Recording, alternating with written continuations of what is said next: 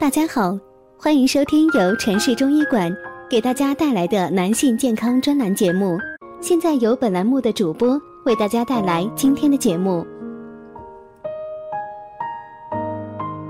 说起小便，男人和女人对它的关注程度不一样，这一点很多女性是想象不到的。就男人而言，由于站立排尿，所以可以很直观的看到尿液的状态。以及排出过程，因此对很多男性来说，尿线的粗细、颜色正常与否、泡沫的多与寡等等，自然而然就成了关心的问题。那么我们今天来说什么呢？说的是小便浑浊的问题。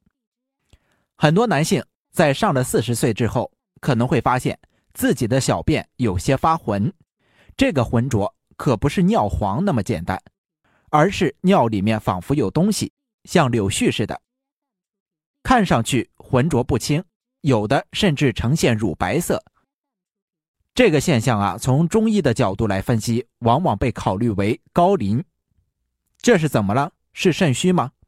其实肾虚只是这种现象产生的原因的一半，另一半要归结为脾虚。好，现在咱们就分头说一说，先来谈谈肾虚导致的高磷。肾虚为什么会导致高磷呢？我们知道，肾虚可以分为肾阴虚或者肾阳虚。我们这里谈的主要就是肾阴虚。肾阴虚者，可以肾中虚火内动，煎熬水液；也可以因为肾阴虚而心火偏亢，心火下移小肠，渗入膀胱，煎熬水液。总而言之，水液在一片火热之邪的熏灼之下。变得浑浊不堪，这就形成了高磷。同时呢，向火妄动还容易使得精关失固、败精外泄，也让尿液浑浊。这样的患者除了先天体质因素之外，和防劳过度有一定的关系。尿液除了浑浊之外，还可能有灼痛之感，舌红苔黄，容易口渴咽干。如果大家在两性生理方面有什么问题，可以添加我们中医馆健康专家陈老师的微信号：二五二六五六三二五，免费咨询。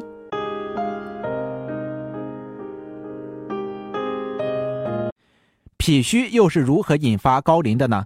我们都知道，脾主运化，脾虚则湿热蕴结，湿热之邪蕴结于中，日久疏于下焦。使得气化不利，湿热阻滞，于是清浊相混，形成高磷。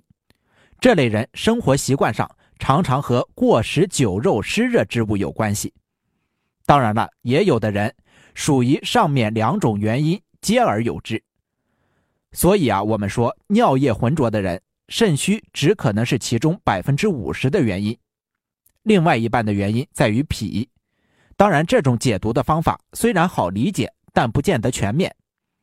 就尿液浑浊而言，现代医学还有很多的解读，这个以后咱们再详细说。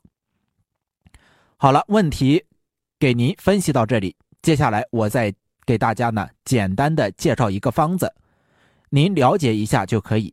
药用三味，分别是菟丝子、桑飘消各十五克，泽泻七点五克，盐为细末，炼蜜丸，每日服二十碗。空腹时用青米饮送下。